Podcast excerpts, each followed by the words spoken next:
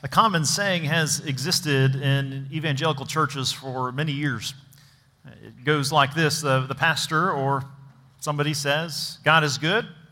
The congregation responds, all the time.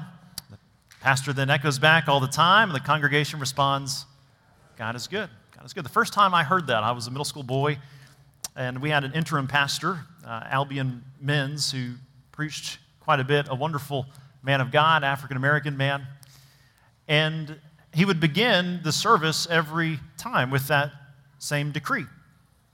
But what struck me so most about Albion is that Albion uh, had a wife who, uh, who since passed away of, of sickness, and she was wheelchair bound. And I would always sit in the front section. We were kind of the, uh, we had two sections to sit. I always sat right over here in this front area. And Albion's wife was, would be wheeled up and would sit right here. And so here I watched this man for many, many months would begin the service coming forward with his wife there in the front, sick, raising a family. And he would begin every service with that same declaration God is good. The congregation says, all the time, on all the time. And it made me stick to, in my mind, this powerful representation of this man's belief that God is good even when your wife is sick and dying. God is good. That declaration, that reality is something that caused me to listen intently to the words that he said. He was walking and believing through a storm in his life that lasted many, many years. In our letter today, as we walk through Psalm 119, strophe by strophe, strophe means poetic paragraph, taking letter by letter through all of these verses, all 22 letters, we come now to this letter, our, our T sound, tet. And in this letter, the psalmist provides for us, I believe, that same declaration. Truly, he believes God is good all the time. And all the time, you'll catch on eventually because I'm going to do that a lot through this. So, this is like an exercise for all of us here. And as we say that statement, as you hear that, in some of your minds, I'm full aware. In the back of your mind, in many of our minds, we might say, but what about? And there's these what about moments that come in of sin that's been committed to us, or loss, or hurt, or grievances that have taken place that cause us to struggle through with the words to say that with confidence, with faith, confidence, with faith, that truly, no, no, no, even right now, all the time, God is good. That declaration, that is what the psalmist gives us in these eight verses, this gift to us to build our understanding around as we notice these three particular attributes that build out a statement that can make us make that same pastoral and congregational response that God is good and all the time. Let's begin first and foremost in verse 65 and 66 as we notice together that the Lord is always good to his servants. The Lord is always good to his servants. The psalmist reading from the ESV, the English Standard Version. If you don't have a Bible, please do follow in the Pewback Bible in front of you. Let me read this for us 65 and 66. The psalmist says to Yahweh, to the Lord, You have dealt well with your servant, O Lord, according to your word. Teach me good judgment and knowledge, for I believe in your commandments. The, Five of these eight Hebrew sentences begins with the Hebrew word tov, which is, which is good. Five different times, good. God, you are good. And he begins this strophe, this poetic paragraph, by saying and declaring on the Lord's goodness. The New English translation picks this up. You are good to your servant.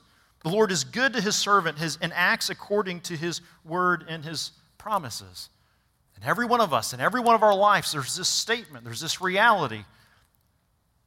Well, that's easy for you to say, especially if you're in a storm right now. It's easy for, you, for, for us to look at someone else's life and say, Yeah, Lord, you are good and you deal well with your servant. But perhaps there's a part of you that says, But what about me? He may have dealt well with you, but what about me? Or this comparison that says, Let's see how you do in the storm if you say that as well. If you went through what I've gone through or going through, or just beginning right now.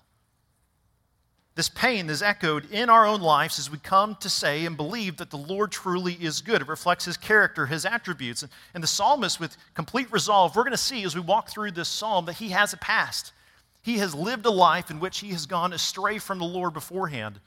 And now he's walking in step with the way the Lord desires him. But in walking in step with the Lord, listen, he's experiencing severe admonishment, adversity, affliction, he calls it because he's now walking in the Lord. But before he experienced this season of affliction he's in right now for the sake of his faith, he said, I lived life astray. I lived life astray. I experienced hardships before by being outside of your hand, and now that I'm in your hand, Lord, I'm facing consequences.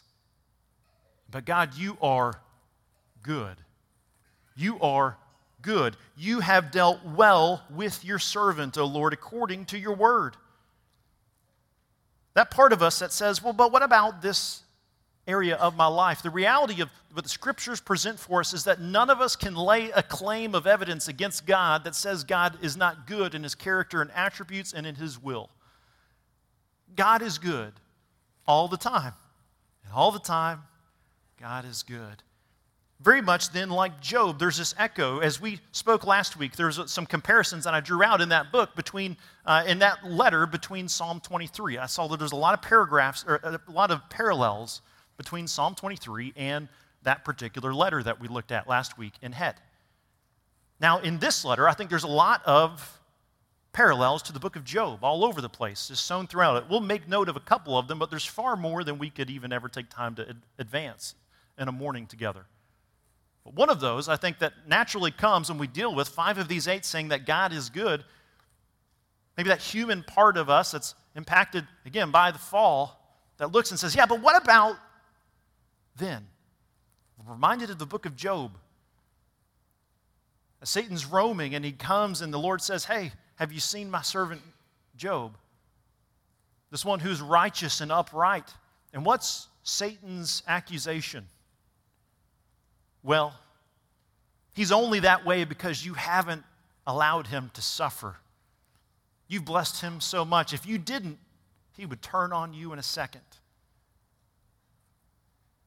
And so the story unfolds in this way that the blessings of God, those that live upright lives according to the grace of God, the goodness of God, and believe in the goodness of God, is only because they have it easy. The book of Job demonstrates that that is untrue. We'll notice another parallel in Job 13 in just a little bit together. But all of us desire what the psalmist says here, and what he does with this understanding that God, you are good, is it leads him to say in verse 66, Lord, teach me good judgment and knowledge, for I believe in your commandments. Matter of fact, flip over if, uh, to, to 1 Kings. Flip over to 1 Kings. If you're on a Pewback Bible, that's page 282.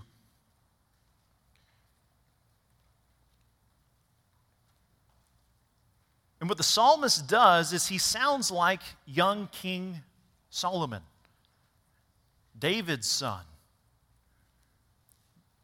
David's son, who becomes this boy king, this young man who becomes the position of king of Israel. And Solomon, in this incredible face of adversity, he asks the Lord a particular request. We're going to begin in 1 Kings chapter 3, verse 7 through 10. 1 Kings chapter 3, verse 7 through 10. The boy king Solomon takes on the throne and he makes this request to the Lord. And it sounds a lot like, I'm going to read it again so it's fresh in your mind, as the psalmist says, Lord, teach me good judgment and knowledge, for I believe in your commandments. So let that ring in your mind as we read what Solomon prays for in 1 Kings chapter 3, verse 7 through 10. It says, Now, Lord my God, you have made your servant king in place of my father David. But I am only a little child and do not know how to carry out my duties. Your servant is here among the people. You have chosen a great people, too numerous to count or number. So give your servant a discerning heart to govern your people and to distinguish between right and wrong. For who is able to govern this great people of yours? And the Lord was pleased that Solomon had asked for this. The psalmist knows that the Lord is good. And like young King Solomon, he asked for the same thing discernment and wisdom to live accordingly to the good word, the commandments, the covenant that God has given to his people. That's his desire. He desires to be taught by the Lord. He desires to know the commandments of God. Where does he go to to know how to live? Does he go to read the clouds? Does he go to a horoscope? What does he do? He turns to the Lord's commandments. For I believe in your commandments, he says. If you and I pray, Lord, give us wisdom, God, would you give us wisdom? Would you give us discernment? But we would neglect his word. What are we doing? Right? When I'm going through conflict, when I'm trying to figure out what should I do next, and I pray, as I, I pray regularly, God, would you give me wisdom? But if I at the same time neglect his word, and I neglect the people who fear the Lord, what am I doing? I'm asking for wisdom while I cover my ears and my eyes. I'm making a huge mistake. What the psalmist says is, is Lord, I know you are good, and you have dealt well with me according to your word. So teach me. Teach me. Teach me, for I believe in your commandments. Yes, the Lord is always good to his servant. Said another way, God is good all the time. I'm so proud of us. All right, keep going here. Number two, the Lord's servants are given a similar song to sing, verse 67 through 70. We're going to notice two attributes of this. And these, this, this portion is completely original to myself. No, this is the lyrics for Amazing Grace. You'll see two of our next subpoints here. I, I do want to give us some background as we walk through this. Of course, Amazing Grace, written many, many years after this psalm was written. In our chapel Sunday school class that meets at 9:30, John always does a good job of setting up our uh, a song or two that's sung, he gives us a, a, the story, the hymn story background. And I want to give that to you. You may be familiar with John Newton's story, his background. But if you don't, I think it helps to give us a, a better understanding. So again, I've chosen to, to take these two little verses from Amazing Grace because I think it reflects these four verses actually from, from Psalm 119 incredibly well. Uh, John Newton grew up and he had a very hard life. Uh, his mother was a Puritan. That's not what made his life hard. Uh, but his mother passed away when he was only six years old, which led to his father predominantly raising him. His father was a sea captain, so at the age of 11, so too did John Newton begin life on the seas, which was a hard life, not a great place for a preteen to grow up. So he uh, accompanied many of the ways of life. He became a avid drinker, uh, fights, all kinds of turmoil, and developed a severe problem with any sense of authority, which is not good if you're not a captain of a ship. Uh, this led to a lot of conflict that he had in his life. Uh, could not get along with very many crews, but this is one of the only skills that he developed as a man who knew the seas. Things began to go south as he entered into his 20s. While in his 20s, he ultimately became a part of the British Royal Navy. Not too many things you can do besides that. He didn't also respond well to that authority structure. Uh, so he attempted to get out of the Navy, tried to abandon. That didn't go well. He ended up taking 96 lashes to his body, was kicked out. Not very much you can do in that context, and so he ultimately took a job uh, involved with the British African slave trade. Involved with the slave trade, uh, he did not get along with his crew there either. Go figure. Problem with authority.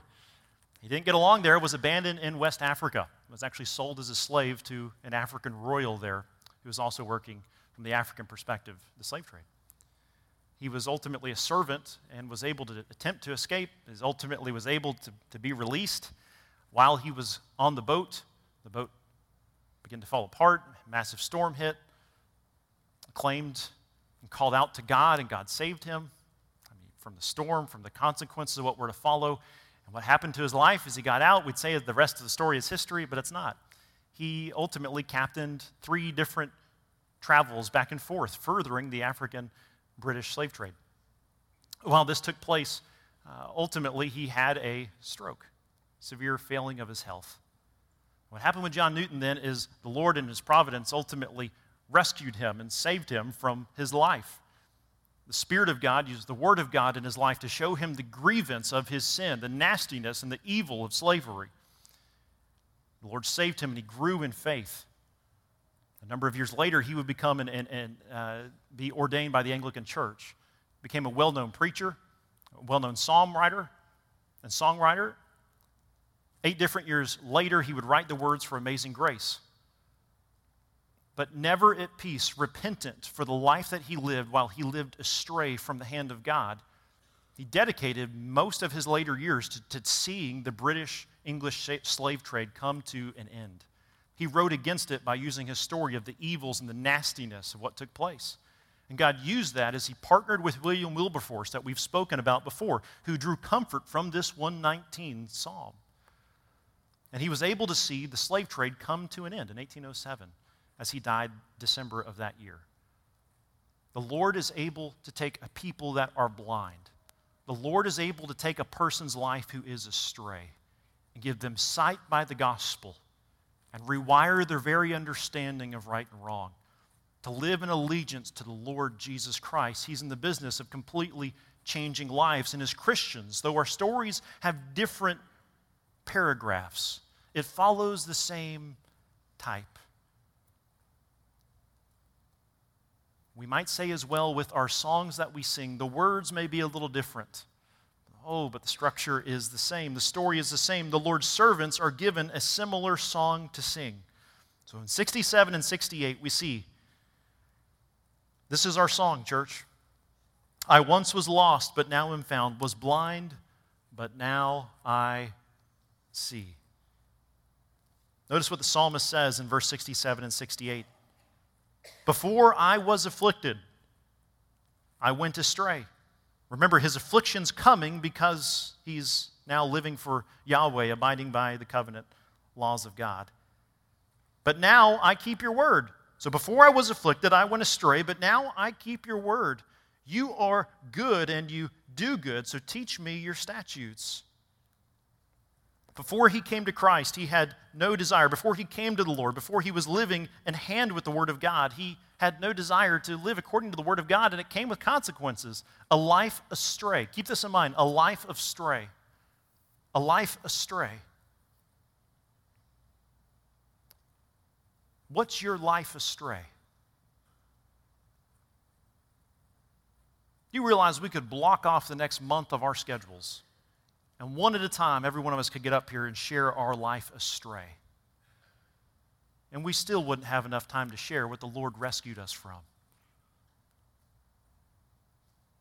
We still wouldn't have time to cover all the sin that Jesus Christ bore on his body on the cross.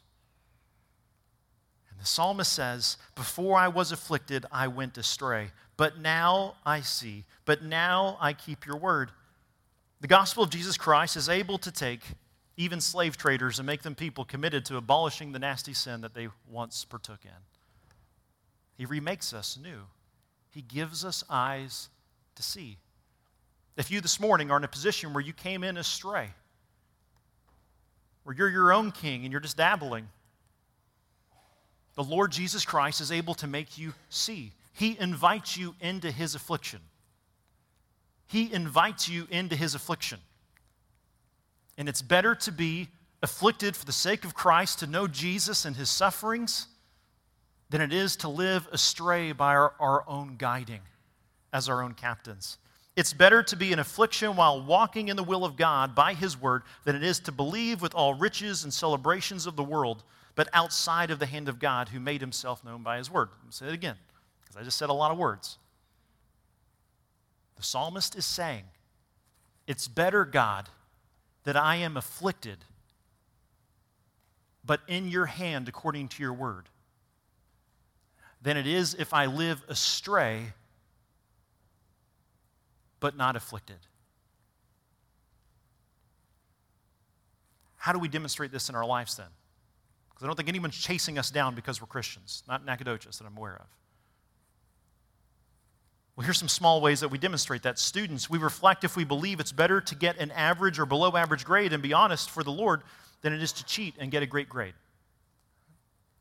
Again, the gospel impacts every area of our life. It can't be compartmentalized. It has to impact every area, every temptation of our lives. So, as those who work and pay taxes, we reflect if we believe it is better to pay Caesar what is Caesar's and hear and honor the Lord than it is to go astray. And distort the numbers. We believe, as those who are married, that it is better to honor and respect our spouse, as those who have parents, to honor our parents, as those who have children, to train them up, not in exasperation. It's better to experience the afflictions that may come for doing what honors the Lord according to his word than it is to experience the ways of the world, even if that's the common ground. That's what the gospel does for us truly makes us say, Lord, I actually believe that it's better that I would live a life, experience any discomfort, experience the afflictions that come by living and abiding by your word, being in your hand, than it is if I go astray and do this my own way. Every single day, you and I answer that statement with every single decision that faces before us. Oh, God, it's better that I would face affliction than that I would go astray. It's better that I would face affliction then that I would go astray. So, God, we do believe that you are good. Teach us your statutes. Give us the courage and wisdom. And what does this do for us in, in the New Testament? What's it do? It causes the people to be so distinguished from the world that the scriptures tell them, be ready to give an answer for the hope that is in you. The hope that is in you is persevering even in the face of affliction because the Word of God is good, and God is good and all the time. So, Grace, we have a similar song to sing for the psalmist, and it continues in 69 and 70. Through many dangers, toils, and snares, we have already come. Through many dangers, toils, and snares, we have already come. 69 70. The psalmist says, The insolent smear me with lies, but with my whole heart I keep your precepts. Insolent, arrogant, proud. Their heart, speaking of the insolent, their heart is unfeeling like fat. But I delight in your law. And this sounds a lot like Job 13. We won't flip there, but you can write down Job 12 and 13. It's one of a number of references that Job makes in accusations against his friends. Zophar just speaks, and we have these friends that come along him. If you're familiar with the book of Job, Job is faithful. The Lord allows him to endure suffering and hardship. And yet, Job abides in the Word of God. He abides in his trust of God. He's going through these incredibly hard, difficult times. His friends are coming and giving him terrible counsel, terrible counsel, and they're even slandering him. And Zophar just gives this statement, this idea of, look, man, you did something to deserve this. And he's about to pull his hair out, and he responds in Job 13 4. He tells him, listen, he's speaking of his friends. He says, You whitewash with lies you whitewash with lies, you are worthless doctors. You're lying about me. It's not true. What does the psalmist say here in 69? The insolent smear me with lies. But what? With my whole heart I keep your precepts. Like Job in the midst of suffering and affliction that he has because he's living an upright life fearing God. It leads him to do what? It leads him to gossip and slander back? No. It actually sparks him to do something radically different. It drives him to, with his whole heart, further keep the Lord's precepts and to delight in Yahweh's law. Torah, the teaching, the law of God. It's good. It reveals the character and attributes of God. We can know him according to his word and in the person of Jesus Christ. When you and I are lied about, when you're gossiped about, when you're slandered about, how do you want to respond? If you want to see how our world responds, just wait about three months. And we're going to see about 57 million attack ads on television for the next year and a half. Brace yourself. What the psalmist does is he doesn't go get a marketing firm to reattack back. What Job does is he doesn't go get a go go launch this campaign to get back at his friends. No. What does the psalmist do? The adversity he experiences, the lies, the gossip, the slander that he experiences for knowing the Lord through many dangers, toils, and snares, what does he do? It drives him to say, But with my whole heart I keep your precepts. I delight in your law the affliction that he has for the sake of Christ causes him to run harder and faster into the Word of God. Not to despise God, but to run to God. When, when a child goes to a carnival for one of the first times, and they see the noise and the drama that's all around them, the lights, it may be captivating, but it also may be terrifying for most kids as the clowns are coming all around them. And what's it do to the child who's holding the hand of their parent? It leads them to grasp tighter in this unfamiliar situation, not to let go and to strike back, not to let go and go try to defend themselves but rather to double down and cling that much harder to the hand of the one they trust. That is what the psalmist does. He experiences affliction through many trials, and it sparks him to run that much harder towards the word and the will of the Lord. That's the wisdom that we have. Grace through many toils, dangers, and snares we have already come. So, our job is to remind each other of that reality every day every day as we find each other getting trapped and, or afflicted or adversity that you may face in your life to remind one another listen, we have already come. And the Lord is good all the time. And all the time, very good. Thirdly, the Lord's servants are uniquely gifted with a heavenly perspective while on earth.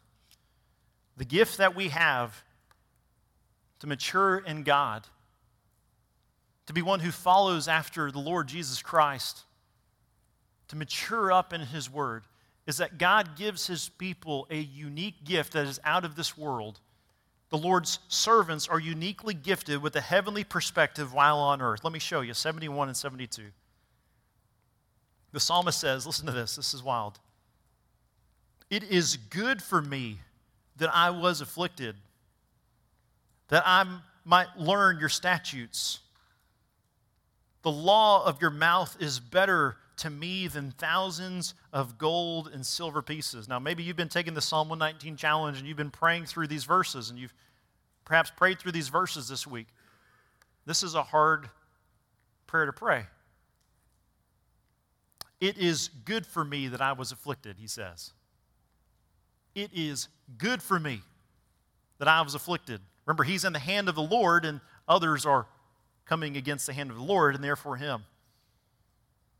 I will never stop encouraging you to get to know your church body, your church family, word worship service family. Get to know the people around you, in front of you, behind you. Have them over for dinner, do coffee, get together, and find out their stories of what the Lord is doing in their life. Listen to their perspectives. That is one of the sweetest blessings that I can possibly encourage you to walk in. I can't tell you how blessed Sarah and I have been over the last year to be here. I know Stephen would absolutely say the same thing. To get to know you and to hear your stories, perhaps they're commonplace to you, but so many of you have walked through adversity. Not even of recent, but decades and decades ago. You've experienced adversity, and yet you trust the Lord, and you're able to say in daily life today, in 2019, as you experience new endurance situations for your faith, so many of you say, after going through hardships, this statement It is good for me that I was afflicted. Oh, that I might learn your statutes. What a statement. What a gift. Don't withhold it from the brothers and sisters in your church body. Don't hoard it. None of us can say for another person those words. But we can share how the Lord has matured us and as we face seasons of affliction to do what the psalmist says and run that much more intently to the Word of God, to the gospel of Jesus Christ as He ministers to us by His Spirit in our daily lives. Not one of us can make somebody else puppet those words. Only you in your life can make this statement. This is just like Romans 8 28, 29. And we know that for those who love God, all things work together for good for those who are called according to his purpose. For those who he foreknew, he also predestined to what? To be conformed to the image of his Son. The Lord is conforming us. The psalmist says the same idea. The afflictions that I face, all things, the afflictions that I face, oh, that I might learn your statutes. What a gift. Is there a hardship in your life that you've yet to come to peace with, an adversity you've experienced, suffering the sin of another against your life, or loss.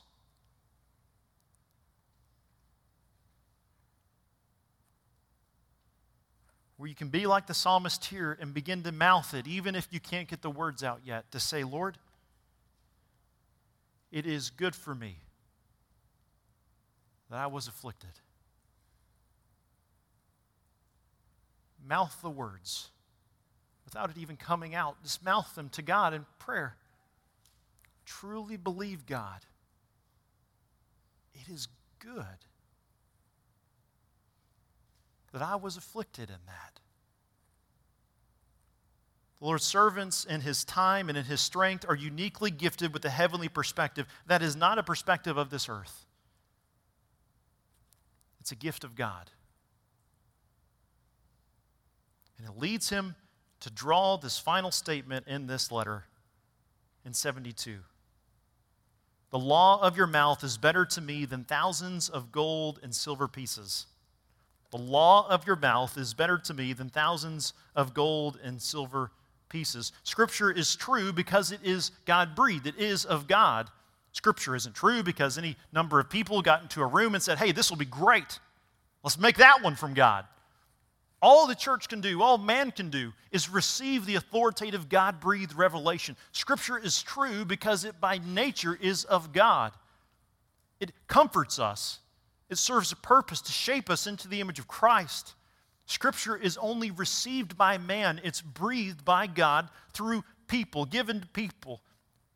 And it serves a purpose in our life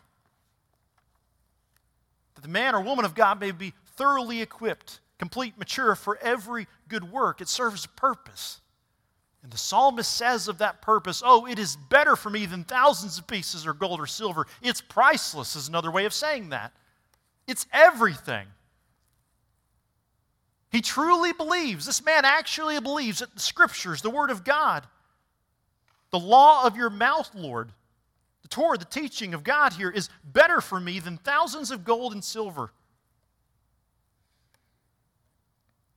how valuable the Word of God is for him.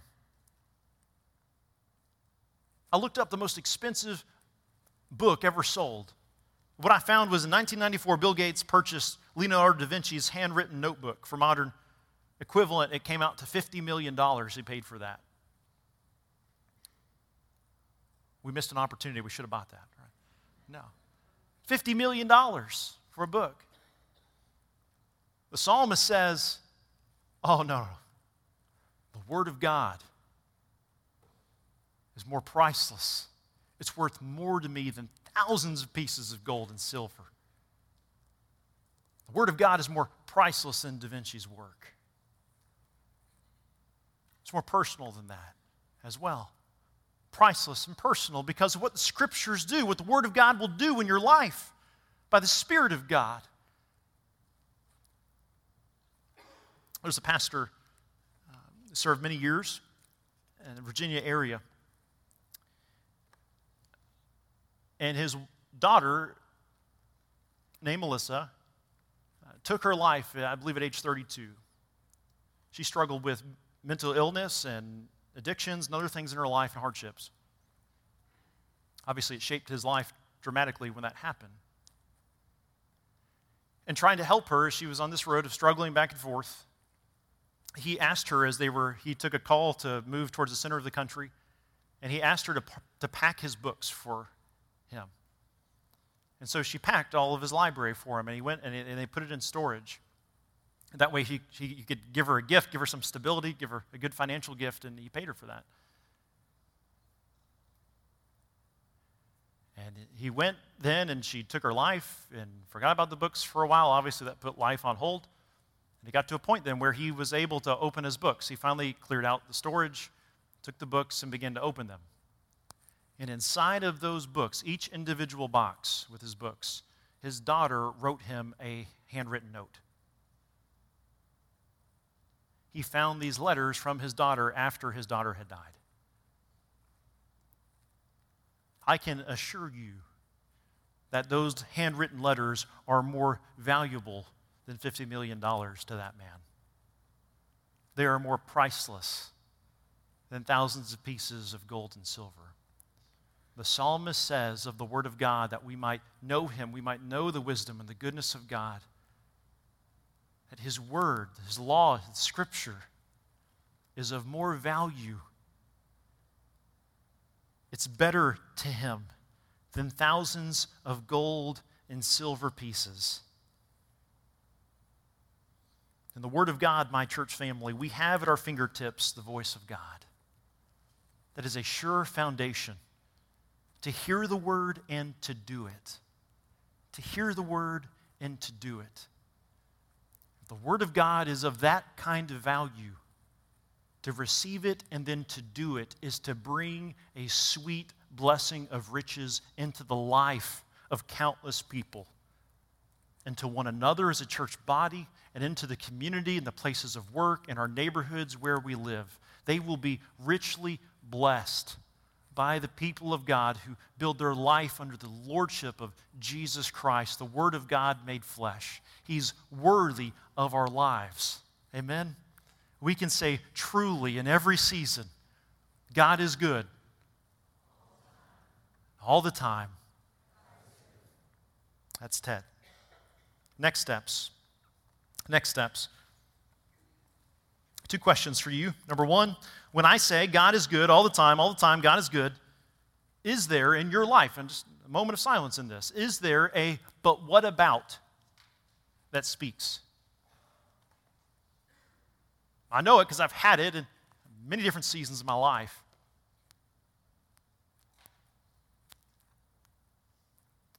Is there a but what about